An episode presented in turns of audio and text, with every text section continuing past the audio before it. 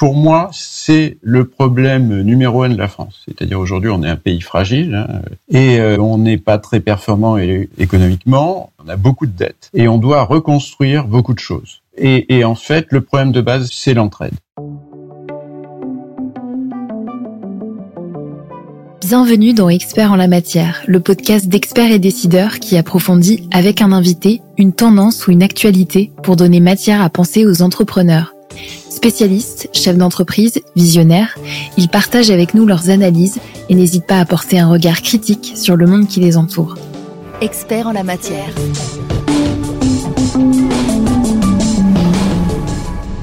Aujourd'hui, nous recevons Christophe Faury. Bonjour. Bonjour. Christophe Faury, vous êtes le dirigeant du cabinet Faury qui accompagne les entreprises à la mise en changement. Vous êtes également le président de l'association des entrepreneurs dont la mission est d'utiliser la créativité des PME pour faire de la France une puissance économique. Dans cet épisode, nous discuterons des opportunités pour les entrepreneurs de chasser en meute et de miser sur l'entraide pour s'ouvrir à de nouvelles possibilités. Tout d'abord, qu'est-ce que chasser en meute signifie pour vous? Oui, alors chasser en meute, c'est le phénomène Silicon Valley ou Hollywood.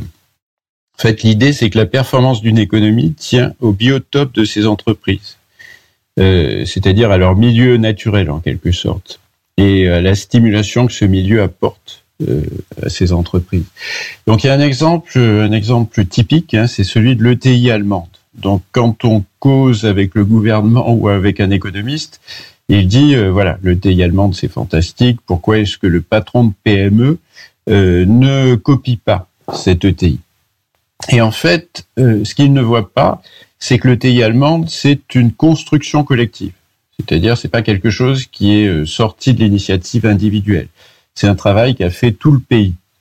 Et en fait, l'Allemagne, ce n'est que du collectif. Donc en fait, la grande idée, c'est que la force d'Hollywood, de la Silicon Valley, mais aussi du secteur de la mode français, qui est très puissant en fait, c'est l'impulsion que ces milieux euh, donnent à leurs membres. Quelles sont pour vous les vertus de la coopération pour les PME alors en fait, les, premières vertus sont assez évidentes. Hein. Il y a des bénéfices massifs, c'est-à-dire euh, euh, vous arrivez pas à recruter, vous avez du mal à partir à l'étranger, vous, vous payez euh, trop cher vos matières premières. Tous ces problèmes ont été résolus par des groupes d'entreprises. Euh, ça coûte rien, mais ce qu'il faut, c'est de la volonté. Voilà. En fait, mais il y a, beaucoup mieux. En fait, il y a beaucoup plus que ça. Donc, il y a quelqu'un qui dit très bien, c'est Alain Martineau, Alain Martineau, c'est le fondateur d'une jardinerie euh, en Vendée. Donc c'est une jardinerie de 25 personnes et lui-même en fait est euh, vice-président d'un groupe de 90 entreprises. Et il dit tout seul, je n'y serais jamais arrivé.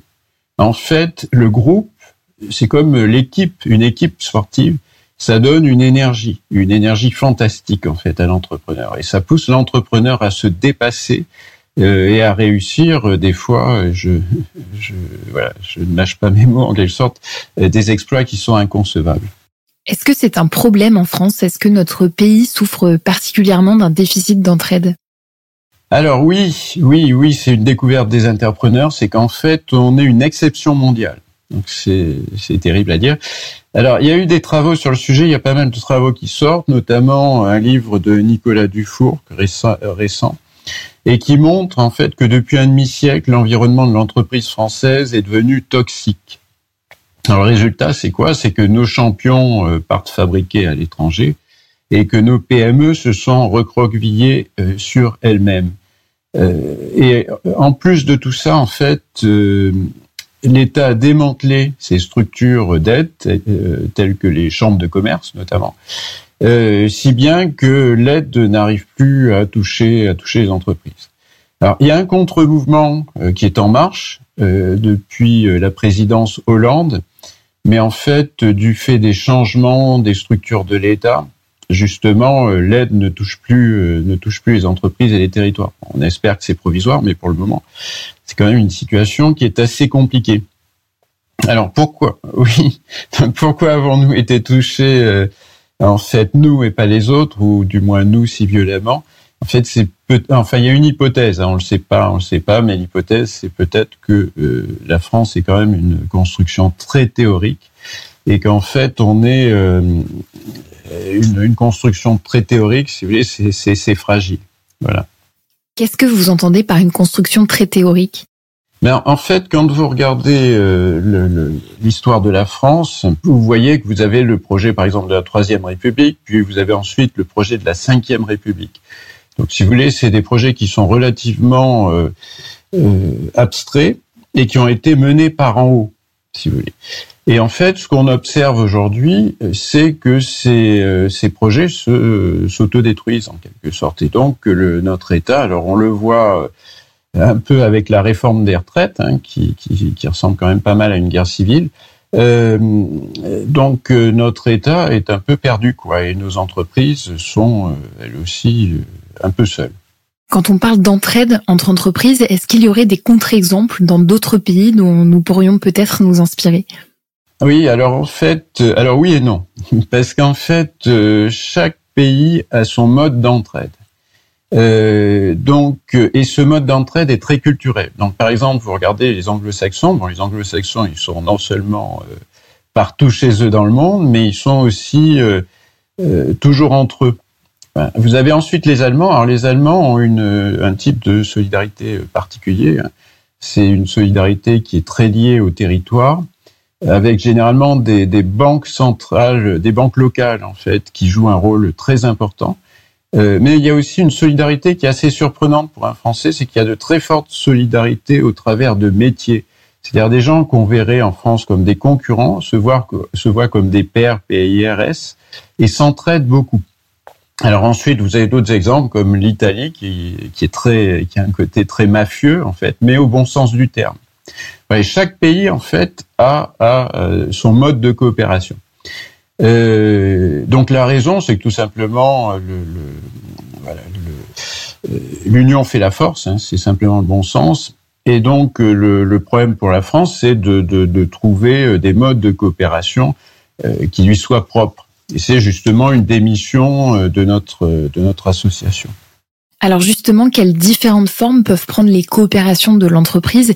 Comment est-ce qu'elles peuvent s'organiser concrètement? Alors, la première forme, c'est le cluster. Alors, c'est quoi un cluster? Un cluster, c'est euh, un groupement qui est un groupement qui est plutôt un écosystème qu'un groupement d'entreprises. En fait, il y a du public, il y a du privé, il y a tout là-dedans. Euh, donc, il y a tout type de cluster. Si vous voulez, vous avez le cluster, par exemple, du bien-être du cheval. Vous avez le cluster de l'aéronautique, le cluster du nucléaire, du packaging. Enfin, il y a des clusters dans, dans tous les domaines. Et, euh, et un cluster, qu'est-ce que c'est? Bien Un cluster, c'est plein de gens en fait. C'est-à-dire, vous avez des représentants de l'État, vous avez euh, des écoles spécialisées, des organismes de euh, normalisation, des centres de recherche. Euh, vous avez des multinationales, des ETI, des PME, des TPE, une foule de fournisseurs hyper spécialisés, de la manœuvre de très haut niveau. Donc, euh, typiquement, euh, pensez au secteur de la mode, hein, ça vous donnera une idée.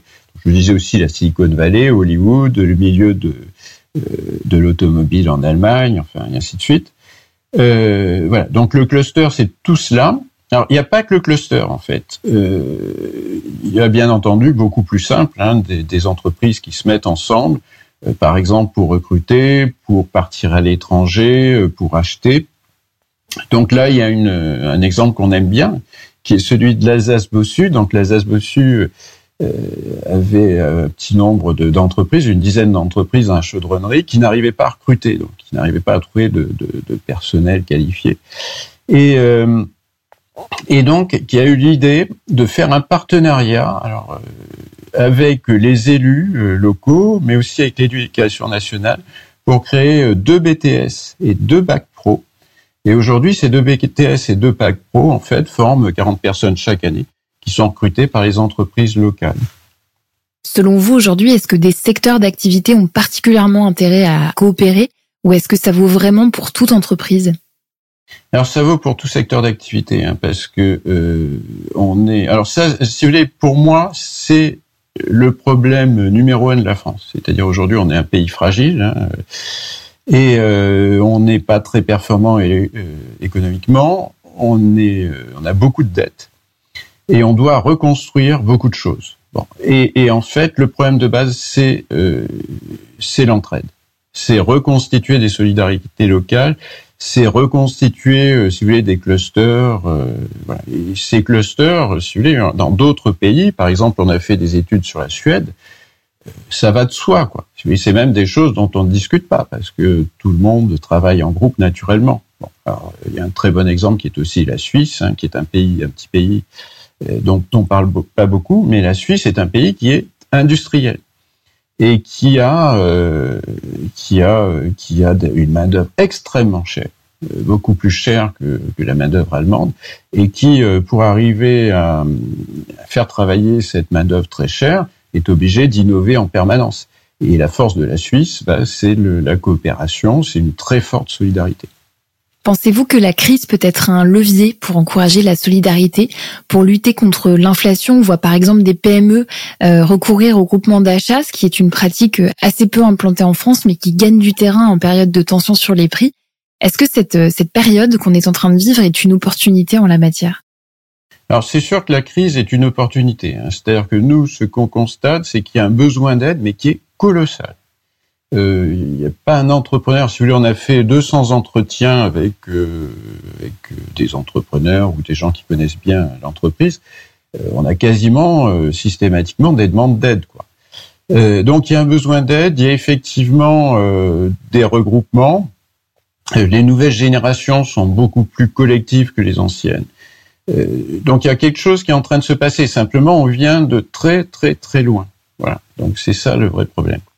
Auriez-vous un exemple d'une entreprise qui, en bénéficiant d'un réseau d'entrepreneurs, est parvenue à relever un défi particulier, à dénouer une situation? Alors oui, alors en fait l'exemple que j'aime le mieux, hein, qui est un exemple un peu plus ancien qu'entrepreneur, c'est Kenzo. Kenzo, c'est un jeune japonais euh, qui a 20 ans, euh, qui arrive en France, qui parle à peine français.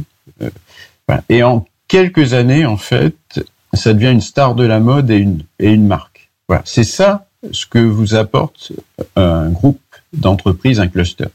Alors un exemple peut-être un peu plus simple, hein, c'est celui d'un agriculteur et cet agriculteur en fait veut cultiver des, enfin a l'idée de, de, cultiver des plantes à vertu euh, médicinale. Simplement, bon, il se demande s'il est capable d'y arriver et puis euh, quel est son marché? Et en fait, le, cluster Nutravital a un peu pris en main et a monté euh, d'un côté un groupe euh, de scientifiques avec euh, l'école de chimie régionale et puis la faculté de, pharmacie, et puis de l'autre un groupe de clients avec des gens venant de la cosmétique, de la nutrition, du vétérinaire. Et euh, donc ils ont fait un, une étude de faisabilité qui a été euh, financée en partie par, par fonds publics, fonds qui ont été trouvés euh, par Nutravita. Bon, l'histoire, le projet a marché, et notre agriculteur en fait donc s'est retrouvé avec des plantes qui étaient certifiées et aussi des clients et des clients sous contrat. Et les clients se sont retrouvés avec un fournisseur. Voilà. Et donc tu vois, quand vous êtes, euh, bon, on accompagne aussi pas mal de, de, de start-up et d'entrepreneurs. Euh, et si vous voulez, euh, cette prise en main a quelque chose d'extraordinaire, de miraculeux. Quoi. Quand on arrive dans votre association, les entrepreneurs, comment est-ce que ça se passe concrètement? Quelles sont les mises en action proposées? Alors en fait, notre association, euh, elle, a, elle a deux modes de fonctionnement. Alors d'un côté, elle fait des enquêtes. En fait, elle cherche les problèmes du moment de l'entreprise et elle cherche des gens qui les ont résolus. par exemple, il y a un gros sujet qui est la pénurie RH. Et puis à côté de ça, on a un côté entraide, c'est-à-dire qu'on est en train d'essayer de comprendre ce dont a besoin euh, l'entrepreneur justement euh, pour donner le meilleur de lui-même. Et donc on a une de nos techniques qui est un peu notre marque de fabrique qui s'appelle Top Boss. Donc Top Boss, c'est quoi? C'est d'abord un dirigeant qui face à un problème euh, compliqué. Hein. Il a une préoccupation. Alors ça, on a eu tout. Hein. C'est j'arrive pas à lever des fonds, j'arrive pas à céder mon entreprise, je, je, veux rentrer sur un nouveau marché, je sais pas comment faire, enfin j'y arrive pas. Voilà. Donc on a ce genre de choses. Et puis euh, ou pénurie RH, hein, comme je disais tout à l'heure. Et, euh, et donc qu'est-ce qu'on fait? Bah, Tout simplement, on met en face de cette personne trois ou quatre autres dirigeants, donc des pairs PIRS, qui ont pas mal d'expérience. Et le but, c'est que tous ces gens-là discutent ensemble et que notre entrepreneur, en fait, euh, ait une meilleure vision de son problème. C'est-à-dire qu'on lui donne pas des conseils, simplement, on a une sorte d'effet miroir. Et ça, si vous voulez, ça a des résultats qui sont étonnants. Euh, alors ça tient pas. Euh, on s'est demandé pourquoi, hein, pourquoi ça marchait aussi bien. Et en fait, la conclusion à laquelle on arrive, c'est pas, ce n'est pas qu'on est particulièrement intelligent ou tout ce que vous voulez, hein, malheureusement. Euh, c'est tout simplement que le dirigeant est vraiment très très seul. Et donc, il n'avait personne à qui parler. Donc, du coup, quand il y a quelqu'un à qui parler, bah, d'un ce coup, il y a des idées qui sortent. Et puis, on se rend compte qu'il a, il a besoin de, quelques conseils, mais qui sont des conseils relativement simples. C'est du type appeler, appeler telle personne. C'est pas plus compliqué que ça. Un dirigeant, si vous voulez, c'est capable de de mettre en œuvre des politiques, des, stratégies extrêmement complexes. Donc, il n'a pas besoin de, beaucoup d'aide. Alors à ce sujet, une étude euh, réalisée en 2017 relevait que 45% des dirigeants se sentent isolés. Est-ce que ces réseaux d'entrepreneurs, cette entraide qu'on peut mettre en place, euh, font partie des solutions qui permettent d'enrayer ce phénomène-là? Alors en fait, oui et non. C'est très complexe cette histoire c'est qu'en fait, on se rend compte que des fois, ces réseaux ont un effet négatif. Alors ça, c'est aussi très français. Hein. Euh, on, a, on a découvert, par exemple, que beaucoup de nos membres ou d'entreprises qu'on rencontre euh, ne veulent pas rentrer dans, dans, les réseaux existants parce que ces réseaux les dépriment. Alors pourquoi ils les dépriment? Parce qu'il y a deux tendances en fait qui sont un peu un peu néfastes. C'est la tendance, tendance victime ou la, ou la tendance notable. C'est-à-dire qu'en fait, ces réseaux souvent encouragent leurs, leurs membres à penser qu'ils ont réussi. Ou à l'envers, ils leur disent qu'il y a des complots de l'État, de tout ce que vous voulez. Donc tout ça, c'est pas très favorable. En fait, ce qui est important, si vous voulez, c'est qu'un réseau apporte à euh, un entrepreneur de l'énergie. Donc ça, c'est les Vendéens sont très forts dans ce domaine-là. Hein. C'est typiquement le, le, le phénomène de l'équipe, c'est-à-dire l'équipe pousse ses joueurs, enfin ses, membres, à euh, se transcender. Et alors il y a un deuxième point qu'on note beaucoup et dont on n'entend pas tellement parler, c'est que le dirigeant, il a énormément besoin de parler de ses problèmes. Et ces problèmes sont avant tout personnels. Et donc, pour parler de ces problèmes personnels, on n'a pas besoin de psychologues. On a plutôt besoin de gens qui vous ressemblent. Donc, euh, encore une fois, de pairs PIRS. Euh, donc, d'autres entrepreneurs. Voilà. Quel serait le conseil que vous donneriez à un dirigeant qui souhaite miser davantage sur la coopération et qui ne serait pas encore engagé dans cette démarche pour le moment? Par où commencer? Alors, par où commencer? Donc, euh, comme je disais tout à l'heure, euh, si vous vous sentez victime ou notable, bon, bah, passez votre chemin. Hein, la coopération, c'est pas pour vous. En revanche, euh, si effectivement vous avez envie d'aller dans cette direction, la première question à vous poser, c'est qu'est-ce que je dois attendre de la coopération? Et notre réponse, c'est un cerveau collectif accoucheur de solutions. La coopération doit vous pousser à vous transcender, en fait. Euh, voilà. Et donc, si vous avez fait des sports d'équipe, si vous avez fait de la compétition, vous savez, vous devez savoir ce que je ce que je veux dire. Voilà. Mais euh, attention aussi, attention, euh, la coopération, ça veut dire donnant donnant. Alors ensuite, une fois que vous en êtes là, euh, pensez cluster. Alors regardez autour de vous. Alors, il y a une, euh, association qui s'appelle France Cluster, hein, donc vous pouvez les contacter et leur demander euh, s'il n'y a pas un cluster qui vous ressemble à proximité. Voilà. Bon, s'il n'y en a pas, vous pouvez en créer un. Alors, euh, c'est ce qu'a fait quelqu'un qu'on trouve aussi très intéressant, et qui s'appelle Didier Stenmess. C'est le PDG d'une PME et en fait, il a eu l'idée de Mecatim Cluster, euh, qui est euh, en fait une, euh, un groupe d'entreprises qui fabriquent du, du, matériel pour travaux ferroviaires. Et, et donc, donc il y a aujourd'hui un peu plus d'une centaine d'entreprises dans ce groupe, hein, dont les SNCF, dont tous les grands, toutes les grandes entreprises du secteur. Et et donc, en fait, parmi les choses que ces gens ont réussi, il y a la reconversion d'une gare de triage euh, pour en faire une plateforme de maintenance d'engins de travaux ferroviaires. Alors, je crois que c'est même unique en Europe. Et ce projet a coûté 18 millions d'euros, dont 6 millions euh, de subventions. Et quand vous pensez qu'à l'origine de tout ça, vous avez une PME de 40 personnes, ça vous donne une idée de la puissance d'un cluster.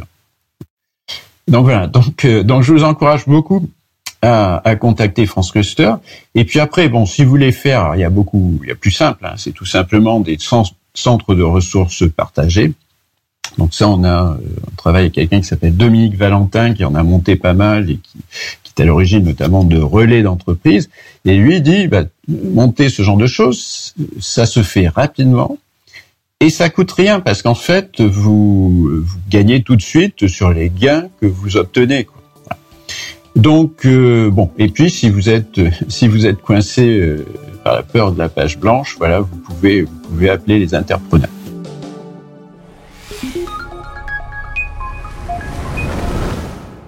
Tous les podcasts de la chaîne Experts et Décideurs sont disponibles sur le site expertsetdecideurs.fr et sur toutes les plateformes d'écoute.